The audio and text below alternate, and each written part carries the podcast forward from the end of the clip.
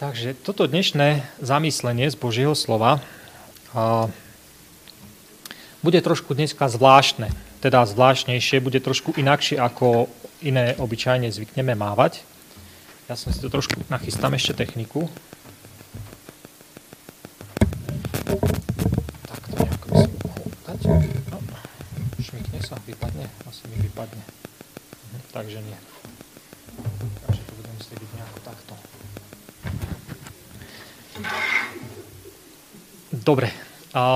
Bude trošku zvláštne, pretože a, je to zamyslenie, ktoré som si chystal pre vás, a nielen pre vás, ale aj pre a, účastníkov a, adventistickej polnohospodárskej konferencie, ktorá sa bude konať na budúci týždeň a, v Rakúsku.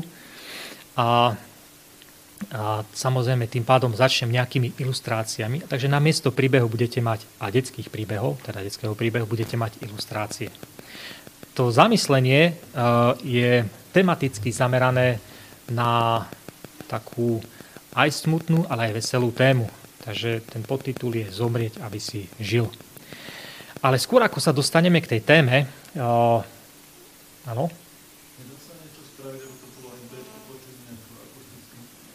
Akusticky bečko pridať? Hm, nedá sa. Budem musieť asi len hlasnejšie rozprávať, čo? A zvuk Mhm, takže jasné. Takže mikrofón nám tu nefunguje. Dobre, takže budete sa musieť zmieriť s tým, čo máme a samozrejme aj tí naši internetoví diváci budú sa zmieriť s tým, čo budú počuť z tej dostupnej techniky, ako máme. Takže, dobre, a poďme na tú ilustráciu. Začnem týmto. Fotosyntézou. A fotosyntéza je taká veľmi zaujímavá vec, ktorú Pán Boh stvoril, na to, aby vôbec mohol celý tento život na Zemeguli fungovať. Vedeli ste, že bez fotosyntézy by v podstate nebolo nič? A že živočích, rastliny by nemali ako rásť, a živočíchy by nemali čo jesť, a my by sme tiež v podstate nefungovali, pretože celý, celá alfa, omega, celý život je práve schovaný do jednej jednoduchej Bohom stvorenej chemickej reakcie, ktorá spája vodu, kysličník uhličitý, ktorý je vo vzduší, CO2, a slnečné svetlo, tam je tiež dôležité. Sú tam ešte potrebné nejaké minerály, veľmi dôležité minerály, ktoré síce nevstupujú priamo do reakcie, ale podporujú, aby vôbec prebehla. A to sú e, minerály, ktoré sú veľmi dôležité potom pre rast aj samotných rastlín. Myslím, že je ich 5 základných tých minerálov. No a celý spôsob funguje tak.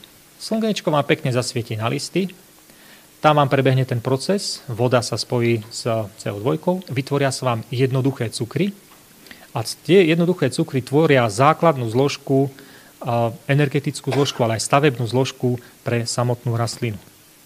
Ale najzaujímavejšie na tom je, že keď sú tam tie jednoduché alebo tie komplexnejšie cukry, ktoré sa tam z toho vytvárajú, najzaujímavejšie na tom je, že tá samotná rastlina, ona si to nevyrába len pre seba tá rastlina jednoducho vždycky niečo vyrobí, samozrejme na to, aby fungovala, niečo pre seba, ale má kopec uh, nadbytkov z tej fotosyntézy, ktorú, ktoré vlastne púšťa naspäť do, do svojich korienkov a púšťa ich do zeme. A má to svoje obrovské výhody. Totižto v tej zemi sa tam nachádza kopec baktérií, mikróbov, rôznych prvokov, rôzne vyššie živočíchy, nematóry sú tam, malé božkové typy tých hmyzu. Sú tam proste dážďovky, proste je tam celý, celý rad rôznych, rôznej tej fauny, ale flóry, ktorá potrebuje z niečoho fungovať, žiť. A mnoho tých živočíchov, ktoré sú tam dole v tej pôde, ono jednoducho nevie spracovať, nemá energiu na to, alebo nemá tú schopnosť spracovávať a vyrábať cukry a preto ich potom príjma zo samotnej rastliny, od korienkov.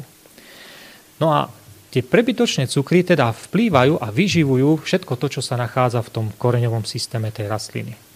A na, na oplátku tie, či už huby, alebo tie hývy, korienky, alebo baktérie dokážu rozkladať niektoré dôležité prvky, minerály v pôde a, a tým pádom začnú zároveň aj vyživovať samotnú rastlinu. Takže príjmu cukor a na oplatku aj prinesú, priniesú niečo pre tú rastlinu, aby fungovala. A to, že sa tam ten uhlík alebo tie cukry dostanú do, do tej pôdy, tak zároveň sa prostredníctvom toho biofondu, ktorý tam v tej pôde je, nachádza, sa dokáže tá pôda aj nejakým spôsobom zhlukovať dokopy, vytvára takú hrudkovitú štruktúru a to je niečo, čo je to najužitočnejšie, najužitočnejšie užitočnejšie pre samotnú pôdu a jej vitalitu. Reguluje to vodu, vzduch a kopec iných vecí. Takže živá pôda potom, ktorá nastane, zároveň môžeme ju považovať za nutrične hodnotnú. Takže, čo urobí rastlina? Rastlina vám vyrobí cukry nielen pre seba, ale aj pre druhých. Obetuje svoj extra príjem na to, aby pomáhala tým, ktorí sa nachádzajú pod ňou a robí niečo navyše. Hej. Nie je, rastlina nie je sebecká, nie je lenivá. Proste má to v sebe zabudované, má nejaké poslanie a vytvára niečo, aby život mohol fungovať. Nadbytkami slúži. Vyžuje pôdny biofond a mám to tam aj dokonca poznačené množstvo tých živočíchov a e, tých baktérií a tých húb, ktoré sa tam nachádzajú 30 cm vrstve pod pôdou, sa zhruba odhaduje asi na nejakých 6 až 10 tón na hektár. Aby ste si to dali do predstavy, tak ak chcete chovať napríklad nejaký dobytok na jednom hektári, tak sa odporúča mať tak jednu, 1,5 kravičky, čo je taký si pol tony. Takže pol tony môžete chovať nad, jednu, jednu až 1,5, pardon. Takže, takže ten jednu až 1,5 kravičky môžete chovať nad, na tom jednom hektári, ale pod tým vám tam funguje celá živočíšna výroba v množstve 6 až 10 tón hmotnosti. Všetky, všetci vlastne z tej fotosyntézy majú potom úžitok. Je, to, je, tam prinášaný život a prosperuje to. A svojím spôsobom tie rastliny potom oslavujú Boha, pretože robia to, čo majú robiť a prinášajú život a oslavujú Boha, stvoriteľa, ktorý to celé dal dokopy. A potom si teraz aj kladnem otázku, že ako je možné, že to proste všetko je a že, že to proste takto funguje a bez toho, aby to bolo naraz funkčne schopné, jednoducho by to ani nevedelo fungovať, pretože ak rastlina nevyrobí cukor a tie, tie pôdny biofond nevytvorí nejaké podmienky, aby rozložil minerály a ponúkol to tej rastline, tak jednoducho je to taký začarovaný kruh, ktorý sa nedá otrhnúť. Buď to je, alebo to jednoducho nič nie je, nefunguje. Dobre, druhá ilustrácia. Dostaneme sa k ukázaniu, nebojte sa. Kompostovanie. Všetci z vás poznáte, viete, čo je kompostovanie. A kompostovanie je prirodzený proces alebo prirodzený rozklad recyklácie minerálov, ktorý v prírode funguje. A ten proces kompostovania vytvára, využíva tú bio, bio, biohmotu alebo organickú hmotu na to, aby potom tá hmota sa rozložila naspäť e, do nejakého stavu a to bolo proste, e, ten, tá hmota rozložená bola užitočná pre samotné fungovanie rastlín alebo toho života, e, toho kolobehu toho života. A to kompostovanie má také tri fázy. V tom prvom je taký obrovský rýchly nárast množstva mikroorganizmov v tej pôde. Sú to hlavne baktérie, ktoré majú radi takú strednú teplotu. Nazýva sa, nazývajú sa mezofilické, aj sa volá tá fáza mezofilická fáza. A sú tam aj niektoré baktérie, ktoré majú veľmi radi vysokú teplotu, tzv. termofilické tie baktérie. A tým, že sa oni začnú tam rozmnožovať, začnú rozkladať cukry a celú tú hmotu začnú rozkladať a aminokyseliny a prudko sa množia, tak vytvára sa tam aj teplo a tá teplota zač- začne zrazu prudko rásť. A dokáže ich naraz až do takej úrovne, že spôsobí aj úhyn tých niektorých mezofilických baktérií. A potom je tam druhá fáza, nastáva taká hlavná fáza, čas rozkladu, tých, je tam teplota aj 56-70 stupňov. Rozkladajú sa také ťažšie látky, ako je celulóza, lignín z, tých, z tej biomasy. No a pri tej teplote sa dokonca celá tá, celý ten kompost aj sterilizuje. Proste ak sú tam nejaké ťažké patogény alebo látky alebo organizmy, ktoré spôsobujú problémy, tak on sa tam krásne vysterilizuje. Dokonca, ak sú tam nejaké semená, plevele, tiež všetko odchádza. Krásna vec. Treba to samozrejme miešať, prezdušniť, čo v podstate v prírode sa aj vyskytuje prostredníctvom tých organizmov, ktoré sú v pôde. No a potom je tretia fáza, keď to je taká fáza dozrietia. A zase sa tam rozmnožia tie mezofilické baktérie a oni potom produkujú také stimulátory látky, ktoré podporujú rast rastlín. Proste krásne úžasný spôsob, ako to z niečo, čo ho vyrastie, sa dá znovu recyklovať a využiť na to, aby to život prinieslo. No a, a ten kompost, ktorý z toho vznikne, sa tiež nazýva aj čierne zlato. A, a ak sa to správne e, vytvorí, tak je to potravina pre pôdne organizmy, je to potravina pre mikroorganizmy v pôde, dokáže vylepšovať kvalitu pôdy a má to kopec iných, udržiava to vlhkosť, a, a udržia to vlhkosť pôde a podobne. Takže je taká živá biomasa a tá, tá živá biomasa jednoducho odumrie, od, obetuje sa hej, a rozkladá sa za pomoci nejakých mikro, mikro, mikroorganizmov, ale výsledkom toho je, že, to, že ten proces slúži na niečo. Slúži, že to prináša ďalší a ďalší život. Zúrodňuje pôdu, vracia živiny do pôdy. Skrátka, celý ten proces oslavuje Boha, stvoriteľa, že takým úžasným spôsobom dokáže obnoviť život, ktorý sa môže, môže znovu začať. Nepripomínajú vám, e, tieto, tieto ilustrácie nepripomínajú vám nejaký verš z Božieho slova? Niekto, čo sa obetuje, aby to potom mohlo žiť? Ten základný verš, ktorý sme si dneska čítali, je v Jánovom Evangelium 12. kapitole a 24. verš. A tam sa píše Amen, amen vám hovorím, ak pšeničné zrno, ktoré padne do zeme, neodumrie, zostane samo. Ale ak odumrie, prinesie bohatú úrodu. Sú to Ježišové slova a tiež nám v podstate vyjadrujú to, že je semiačko a to semiačko má priniesť niečo nové, má priniesť život, má priniesť nejakú úrodu. Ale problém toho semiačka je, že on musí zomrieť, musí prejsť nejakým procesom, musí zahynúť, aby priniesol život. Ak to neurobí, zostane to semiačko samé. Poďme sa pozrieť na text, ktorý sa v tom Evaneliu Jánovom, 12. kapitole, odohráva predtým, teda udalosť, ktorá sa odohrávala predtým. Takže, aby som vás uviedol do kontextu, poďme do 7. verša, ono to v podstate už začína v prvom verši, ale poďme do 7. verša, kde pán Ježiš hovorí isté slova. Skôr ako si ich prečítame, tak vám len poviem, že dej sa odohrával v sobotu, teda dej tohto kontextu sa odohrával v sobotu, 8. deň v Nisane, mesiaca Nisan, a vtedy to bol deň, keď Ježiš prichádza do Betánie, 6 dní pred Veľkou nocou, počas ktorej bol ukrižovaný. Takže e, v tú sobotu, v ten 8. deň v mesiaci Nisan, prichádza do Betánie a je tam veľká hostina. Ježiš je na tej hostine, a na tej hostine Mária maže Ježišové nohy, Nardová masa rozplýva po celej miestnosti a niektorým to začína vadiť. A bol tam, a bol tam e, teda text spomína Judáša, ako sa ponosuje, že mohla tá masa využiť na lepšie účely. Ale Ježiš sa jej zastáva a tlmi tú nespokojnosť. Takže ten náš, tek, náš text hovorí v, Janovom, v Janovej 12. kapitole 7. až 11. verši toto. Ježíš však povedal, nechajú, urobila to na deň môjho pohrebu. Veď chudobných máte vždy medzi sebou, ale mňa vždy nemáte.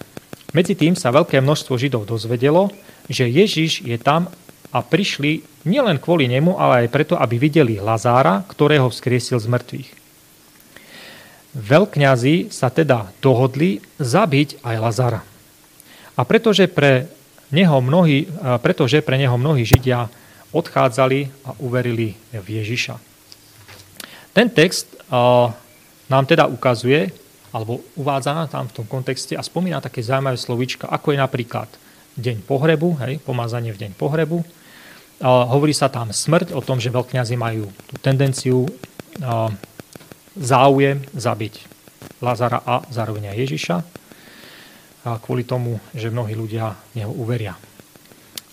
Poďme sa pozrieť ďalej na ten kontext. Na druhý deň, to je v nedelu 9. dňa v mesiaci Nisan, vstupuje Ježiš slávnostne do Jeruzalema. A je tam taký ten kontext, samozrejme celá tá plejada tej oslavy, a potom je tam ten kontext ten, že grécky židia si jednoducho žiadajú ho vidieť. A v, vo verši 20. až 22. čítame toto. Ja si to zoberiem do Biblie, lebo ja to tam moc nedovidím na tú svoju obrazovku. Takže 12. kapitola, 20. až 22. verš. Tam sa píše.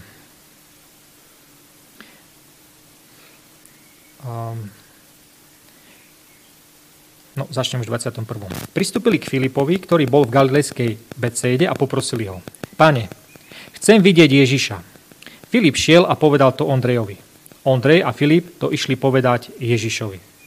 Ježiš im povedal, a to si už poviem neskôr, takže, takže je tu tá situácia, že vlastne chcú si žiadať vidieť Ježiša, idú za učeníkmi a prichádzajú pred samotného Krista, tí učeníci. A zaujímavá je Ježišová reakcia. A to sú vlastne tie verše, ktoré sme si aj tu už čítali. Takže aká je Ježišová reakcia? Urobí Ježiš to, že príjme tých nových svojich učeníkov z ďalekého zámoria, z Grécka až, aby sa stali jeho učeníkmi, aby, pre, aby prinášali to posolstvo, ktoré on má. Urobí to pán Ježiš, aby príjme ich, prídu k nemu, porozprávajú sa s ním. O čom Ježiš, alebo aká je jeho reakcia, o čom rozpráva? A on hovoril, a, prišla hodina, aby bol oslávený syn človeka. Amen, amen vám hovorím, ak pšeničné zrno, ktoré padne do zeme, neodumrie, zostane samo. Ale ak odumrie, prinesie veľkú úrodu. Ježiš ich nepozve, ale naopak začne rozprávať o slovách ako je oslávenie, ako je smrť hej, a priniesť e, život, nový úžitok. Preskočíme, preskočíme text, ktorý sa týka toho textu o učeníkoch a budeme pokračovať v texte e, od 27. verša. Takže 27. až 28. verši čítame. A teraz je moja duša vzrušená čo mám povedať? Oče, zachráň ma pred touto hodinou, ale veď práve pred túto hodinu som prišiel. Oče, osláv svoje meno. Tu zaznel hlas z neba a tak ďalej. Pán Ježiš v tom kontexte o tom zrne, ktoré musí zomrieť, začne hovoriť, že práve prišla hodina, aby bol on oslavený. A dáva si takú rečnickú otázku. Mám to ukončiť teraz, keď kvôli tomu som sem prišiel? Pre túto hodinu som prišiel, som prišiel, 27. verš. Má, má povedať, zachraň ma pred touto hodinou? O ktorej hodine to Pán Ježiš Kristus rozpráva? No, v tom kontexte smrti, zabitia, oslávenia, on hovorí o hodine jeho smrti. To slovičko smrť sa nachádza už vtedy, keď sme si bavili o tom, že majú tendenciu farizei zabiť Ježiša Krista. A tu sa to opakuje znovu. Zaujímavé je, že Kristus dáva dokopy tú smrť s, so slovami, ako je osláviť. Hej? Prečítam vám to ešte raz.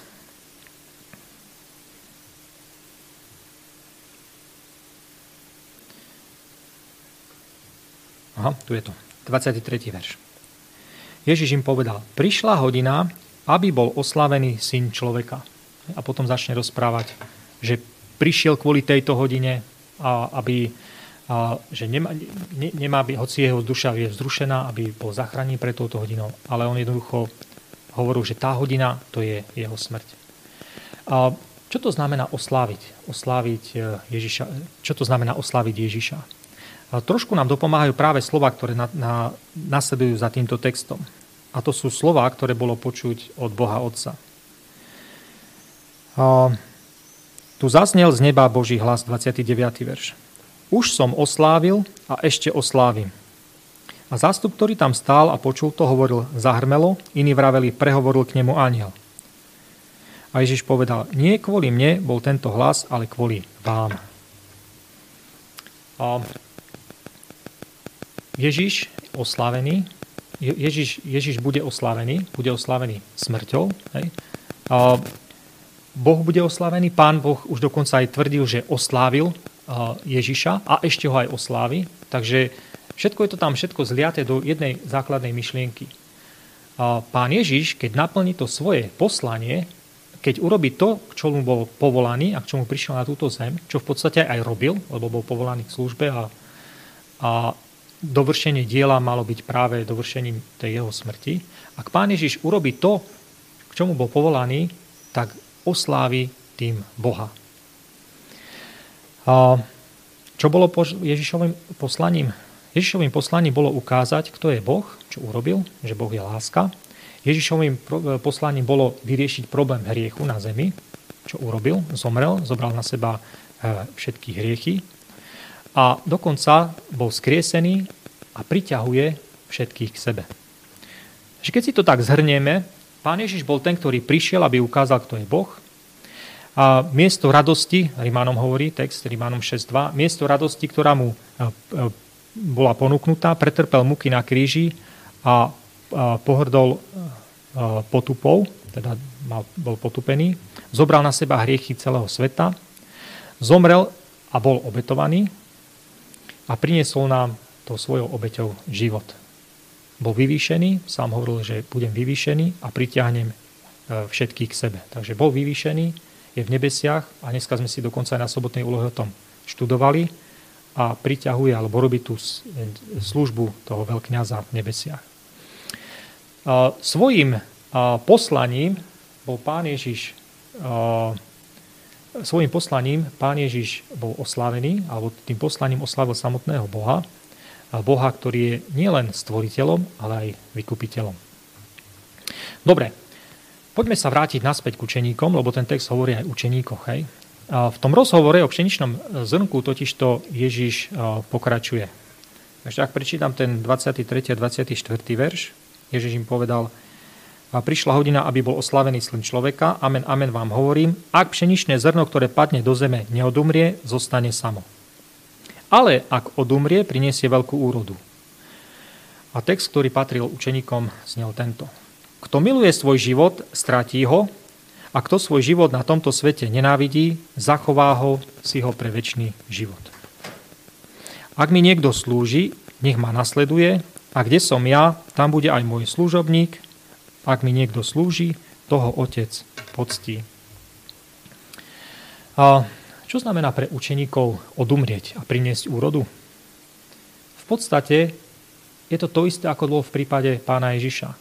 A naplnia svoje poslanie a stanú sa Ježišovými učeníkmi, naplnia to svoje poslanie, byť učeníkmi Ježiša Krista. Ale to už, čo sa týka tých fóriem a rôznych fóriem, ako môže byť človek učeníkom Ježiša Krista, tých je veľa ale nájde to svoje poslanie, urobí to, k čomu bol povolaný a tým oslávi aj samotného Boha. Dobre, takže učeníci nasledovali Krista, učeníci slúžili Kristovi, slúžili ľuďom, ku ktorým ich povolal, obetovali svoj život pre službu a mnohí dokonca obetovali až tak veľmi, že zomreli mučenickou smrťou. A tým, že to urobili, tým, že urobili to, čomu boli povolaní, oslávili Boha vykupiteľa. Čo to znamená zomrieť? Hej? Zrniečko zahynie, priniesie veľkú úrodu. Čo to znamená zomrieť? Sú v Božom slove texty, ktoré hovoria, že zomrieť znamená aj zomrieť hriechu. V Rímanom 6. kapitole 1. až 6. verši čítame. A čo teda povieme? Máme zotrvať v hriechu, aby sa rozmnožila milosť? Určite nie. Ako by sme mohli my, ktorí sme zomreli hriechu, v ňom ešte žiť? Alebo neviete, že všetci, čo sme boli pokrstení v Krista Ježiša, boli sme pokrstení v jeho smrť? Kristom teda spolu s ním sme boli pochovaní v smrti, aby sme tak, ako on bol slávou otcov, otcom skriesený v smrti, aby aby ako bol slávou Otca skriesený z mŕtvych Kristus, aj my sme kráčali v novote života. Ak sme s ním zjednotení podobnosťou jeho smrti, budeme s ním zjednotení aj vo vzkriesení. Veď vieme, že náš starý človek bol spolu s ním ukrižovaný, aby bolo zneškodnené telo hriechu, aby sme už viac neboli otrokmi hriechu. Takže zomrieť znamená v tom kontexte zomrieť, zomrieť hriechu. Ďalší text v Žalme 12, teda v Židom 12. kapitola 1. až 4. verš. Tam je písané.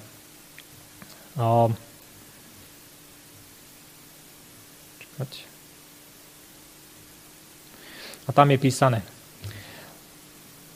Odhoďme príťaž hriechu, pod nadpis.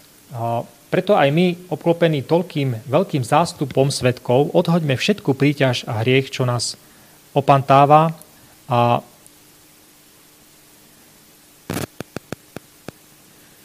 a vytrvajme v behu, ktorý máme pred sebou. Upríme zrak na Ježiša, pôvodcu a završovateľa našej viery, Miesto radosti, ktorá sa nám ponúkala, pretrpel muky na kríži. Pohrdol potupou a teraz sedí po pravici Božieho trónu.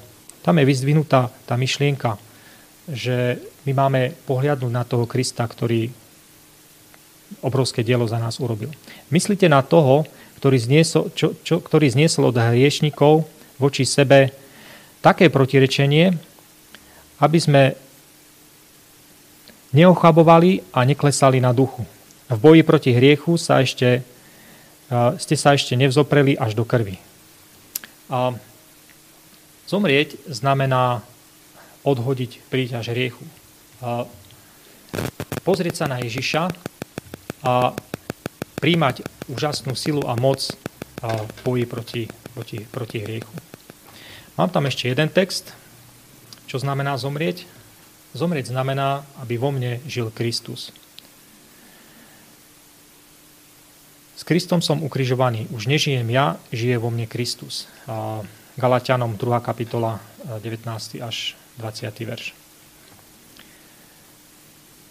Kristus zomrel, Kristus oslávil Boha a naplnil svoje poslanie. Urobil to kvôli mne, urobil to kvôli tebe. Sme mu vďační za život, život väčší, ktorý ako závdavok a ako závdavok nám dáva Pán Ježiš Tešiteľa, ktorý nás uvádza do každej pravdy. A staňme sa jeho učeníkmi. Zomrime pre tento svet a žime pre väčnosť. V 1. Korintianom 6. kapitole a 20. verši sa píše Boli sme draho vykúpení. Oslavujeme teda Boha vo svojom tele. Mali by sme nájsť to naše poslanie a naplniť ho. Čokoľvek nám bráni v nasledovaní Krista a v prinášaní ovocia ducha, dajme bokom. Nech to, na čo to bolo určené naše telo, to naše bytie, nech to všetko oslavuje samotného Boha. Takže keď sa pozrieme na seba, my tiež nasledujeme Krista, upriamujeme, zrak na Neho, slúžime darmi, ktorými nás obdarovával, obetujeme svoj život pre službu Evanielia a pravím, to môže mať rôzne formy, či už doma, vo výchove, v práci, vo svedectve, v aktivitách, ktoré v práci robíme a akým spôsobom to robíme. Svedectvo, či už v mestách alebo na deninách, kde žijeme. Naplnením totiž to, toho nášho poslania oslavujeme Boha, vykupiteľa. Boha, ktorý dokáže meniť životy na svoj obraz. V 20. verši, 26. verši toho Evanelia Jána, 12. kapitole, tam dokonca čítame aj také zaslúbenie. Ak budeme nasledovať Ježiša, ak budeme pritiahnutí e, k nemu, ak budeme slúžiť jemu, je tam zaslúbenie, že samotný Boh si nás bude ctiť, si nás bude vážiť. Ak niekto slúži, ak mi niekto slúži, toho otec pocti, hej, hovorí text. Prečívajme toto zaslúbenie v našich životoch. Kristus nech je vo všetkom našou oporou. Či už dnes, či priebehu dnešného dňa sobotného, či v týždni, ktorý nás čaká pred nami a ktorý nám darom od Boha, alebo v našich iných každodenných životoch. Nech všetko a vo všetkom je Kristus. Amen.